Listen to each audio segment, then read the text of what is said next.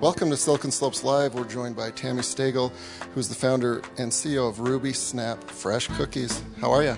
I'm great. How are you? Wonderful, thank you. Uh, we'll all be better after this because you brought cookies. True. And uh, we'll see who gets uh, the entire box. We've got some interns coming, so Whoever has the best arm wrestle game. there it is. All right. Well, uh, thank you for taking the time to join us today. Uh, let's just jump in with the the founding story. Um, where did this idea come from? You just mentioned before we ju- jumped on air that you're chasing your dream. So, give us the history of it. So I started out as an architectural designer. I was a really avid cyclist at the time. I do love the outdoors. I love to wake surf and cycle and tonight I'm going to play kickball. And I when I want to put something in my body, I want to make sure that I feel good afterwards. And I do love treats, but I don't like treats that make me feel bad. So I started experimenting with fruits and vegetables and clean nut butters and pure chocolates and vanilla beans and and all things real ingredients that created real flavor and that's how it started for me and um, in after 9-11 we actually started in 2008 in a really bad economy so um, 2020 was a little bit familiar to us but that's how i began is just creating recipes for me that I liked, which are typically really peculiar because I like to um, experiment with, you know, extreme ideas. So that's how I began. Awesome. And um, you took a risk. Obviously, you had a mm-hmm. steady, good job as a architect designer. Um, just like every other entrepreneur, you have to make that leap. What were some of the uh, the fun parts of, of taking that leap, and what were some of the things you just did not anticipate being so not fun? Well, I think for me, it's fun to take these comfort zone vacations and step out of what's comfortable and always push the boundaries. And I kind of say that to my staff it's time to get uncomfortable, it's time to keep growing. And so I really liked the idea of doing something I hadn't done before there's always going to be a lot of cur- learning curves, and I really appreciated not knowing everything. Otherwise, I might not have done it. I might have chickened out. Uh, but you're always in a learning curve. You're never not learning, and if you aren't learning, you're not growing. Yeah. Um, all right. So you guys have a really cool brand, great designs, um, social medias. Uh, I won't say easy, but it might be easier with cookies versus like software or uh-huh. something. Um, and uh, there's also like a World War II kind of theme associated with that in the brand. What's the, the story behind that? The story behind the World War II theme is I just wanted to celebrate yesteryear when real ingredients were real and we weren't using shortening and artificial ingredients yet. We were still kind of homesteading. We still went out and got what was fresh from the day. So we do use a lot of like root vegetables that we roast and um, like a beet reduction, for example, to color things pink, or we try to keep everything clean. And it was just my ode to yesteryear. It was my ode to the greatest generation. And I just want to be great. I want to be great at what I did. I want to be great like the greatest generation. So that's why I picked the World War II theme. Yeah, I love it. And, uh, you know, my grandparents were all in World War II, and uh, so I got 30 years or so of their food and cooking, mm-hmm. um, and they've passed some of that on to like my mother, but uh, it definitely tasted better. Yeah, I always kind of daydream too about I should have been a farmer's daughter in the 50s or something. like I just I like that connection to fresh. Yeah. So that's kind of a, a really cool design and story behind that. And then you have a slogan, you know you want my cookies. Yes. Strong slogan. Um, and I don't think very many people would say, yeah, actually, I don't, because they're very good. Uh, what's the, the story behind that, and how do you kind of leverage that slogan? Well, again, I try to like point all things to the fact that we're fresh because that's what really sets us apart from other cookie bakeries that have come along since we were founded. And um, you know you want our cookies because real, in real ingredients taste really good and that's how we deliver flavor. We don't do it through anything artificial and um, we they're so we create the wow factor and that's why you want our cookies because we love when people come in and they're first timers, and we give before COVID unlimited samples, and they would take a bite and they'd be like, "Wow!" They just don't expect what's coming, and that's how we developed our slogan. Got it. All right, so for folks that haven't been to your location, it's in Salt Lake City, right? Correct. And uh, to do that, you've got to um, have a kitchen, Yes. Have a staff, or just you work 24 7. Um, you need some signs and all of this stuff, right? Right. The, the basic blocking and tackling. Do you remember um, kind of your first customers, or maybe your first bigger customer that was a, re, you know, they, they, they're buying a lot of cookies? And how did that feel when all that work was actually, actually resulting in sales? It was really exciting because in the beginning I was the baker, the cashier, the decorator, the dough maker, everything. And um, I remember in the very beginning I thought, if I could just make $300 a day, I'd be rich, you know, just that idea back in 2008. And I remember our first big order was with McCon International, and it was for 350 dozen. And um, and then our next big order was like 2,000 with um, Nu Skin, and then we our next bigger order was 10,000 dozen with Cox Automotive, and with each time we learned what our capabilities were, and it was really exciting. And so we know that we can do it. We know that we can do it well, and that's kind of become our specialty now. From the beginning to today, is those corporate custom special orders that are just sort of a show off for us. Yeah, and it works really well. So that's interesting because you've got people that wander in and buy one or two cookies, but then at some point you got a huge order, several 100 Mm-hmm. cookies, and we were talking beforehand, you, you have to be good at fractions and, and math to do that. So when that first big order came, was it kind of a, a surprise, or did you kind of know it was coming, and were you ready from an actual kitchen standpoint to do it? Yeah, we're always ready. Um, we have a production kitchen that is, we've eventually moved off site. It's across the alley in a building next door. And our our bakery orders what they need that day. It's produced and we deliver it fresh. And then for the bigger orders, you know, I do everything in kilograms and in Excel spreadsheets, and I can scale to size as needed. And we can produce about 500 dozen an hour when we do have those bigger orders. So the Cookie Monster would really like hanging out there. Um, dumb joke. All right. It's paradise. Yeah.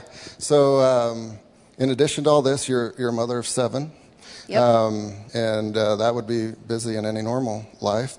And you've coupled that with being an entrepreneur of a scaling, growing business. How do you manage that? Well, it's it's really important to have balance and self care. And I was really good at it for a lot of years, and I had a kind of a, a no phone zone that when I went home, the it was a no phone zone. I just quit working and I dedicated all of my time to my family. And uh, but it's also every once in a while I get off balance and I become a workaholic, and I have to remember to pull in the reins and you know, get on my bike, get out and cycle. Um, and I was getting a little off track in 2020, just trying to always stay ahead of the innovative curve to keep people interested in RubySnap. And um, so I have to do things that make me get out. Sign up for a ride, sign up for a kickball team, go to Pilates, pay for something, and go do it. and that's how I keep my balance. That's great, and uh, easier said than done. Um, how many uh, how many cookies do you do you currently have on, on the menu? Do you know?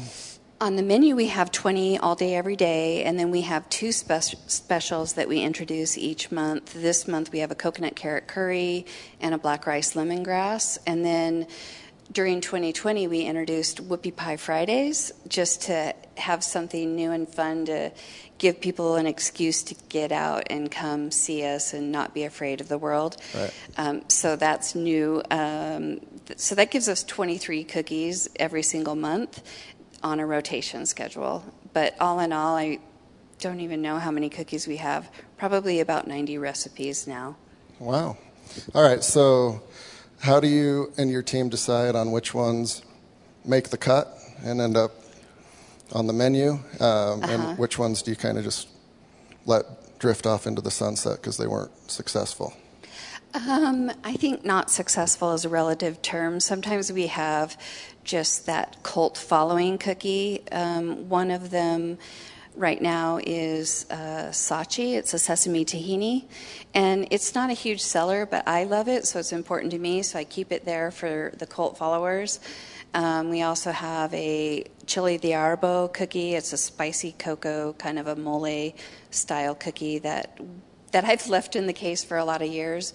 And every once in a while, we'll get a big giant wedding order for a crazy cookie. But um, usually, I decide, and I I do it because this is my dream journey, and so. I feel like if I do something that's important to me, there's a whole ton of other me's out in the world that are going to also like it. Yeah. And so you've mentioned a lot of interesting ingredients that a lot of people probably wouldn't couple together. What's the process of uh, coming up with recipes, and is that you as well? Yes, I. That's my true love is the recipe development. And so usually it might be an inspiration of a place that I've been. So the coconut carrot curry was inspired by a dish that I had while I was visiting Bali, picking up some vanilla beans. It's called nasi campur, and it's a tempeh dish with sambals. It has nothing to do with coconut carrot curry. but um, it, that was my inspiration. Um, one day I was getting a massage and they used some oil and it it inspired me to make a tangerine cream, which I'm going to be doing a tangerine cream whoopie next month. Um, it could be anything. Yeah, it sounds like it. Um, so, what's your favorite cookie of all time? Well, they're all created for me, so I truly love them all. Um, there's only maybe two or three that I I'm not in love with, but but I created them for the public, and the public loves them. So, um, my all-time favorite. It's too hard to say. What is the all-time favorite of the uh, balance sheet? Which ones sell the best? you won't believe it, but um, in grocery stores, we make a, a series of pre portioned frozen bake at home cookie dough. Our A number one seller, four to one year after year, is our basic chocolate chip cookie. I would believe that. That's so, kind of my favorite. And I'm always like, what? There's so much out there that. Why would you go straight to chocolate chip when you can have a lime dough with a cheesecake center topped off with a lime curd, yes. or a fresh grapefruit cookie, or probably because most people aren't as uh, innovative and imaginative as you would be my guess. They're a little bit chicken. That's why we give the unlimited samples. Yeah, and then mine's probably like I like chocolate chip cookies just probably for the nostalgia and it's hardwired would be my guess. But yeah, all these other cookies sound great too. All right, so you kind of hit on a little bit of uh, growing the business, right? Mm-hmm. So you've got um, the frozen dough. Yes. In a lot of supermarkets. Yes. So people can uh, grab that and then do it at home. Uh, that's probably a pretty big um, revenue stream for you. Um, how did you know when it was time to scale into these new verticals? Well, my original model was the frozen cookie dough because I was always a working professional and a busy mom, and I wanted to be able to come home and bake cookies quickly. So, whenever I had time to make cookies, I would make big batches, freeze them, and then I could if I had a bunko club or anything, a book club or something, I could just bake them and they'd be ready. So that was my original model. But I realized quickly that people to have consumer confidence needed to sample them. So I, I, sampled them, and quickly we became a bakery, and the bakery portion became more popular initially. So the scaling has been easy for me, and I don't know if it's because it's the methodical side of my brain in terms of the way I think and how I just mechanically work it exponentially. So the scaling kind of came a little bit naturally to me. Did you have more a, a different idea about that question? No, though? yeah, that answers it. So, um, what's the process like to, as you interact with a big supermarket mm-hmm. chain, because mm-hmm. uh, it's like shelf space is you know, I don't Yeah. know how to grade A down here is not as good. Right, yeah. Um, do, do you handle those negotiations? Do you have someone else on your team that does like the biz dev side? How did that all work for you? Well, um, yeah, I like to be really hands on and really stay involved in just about everything. So, just about every decision starts with me or passes through me. And um, I did develop all of our relations with Harmon's Grocery, and they are a like minded company, and we have the same cultural fit with our customers. And so we treat each other really exceptional. So our relationship there and our space in their doors has been just phenomenal. We have an end cap in every store, and we also have two, anywhere from three to five shelves in the ice cream aisle.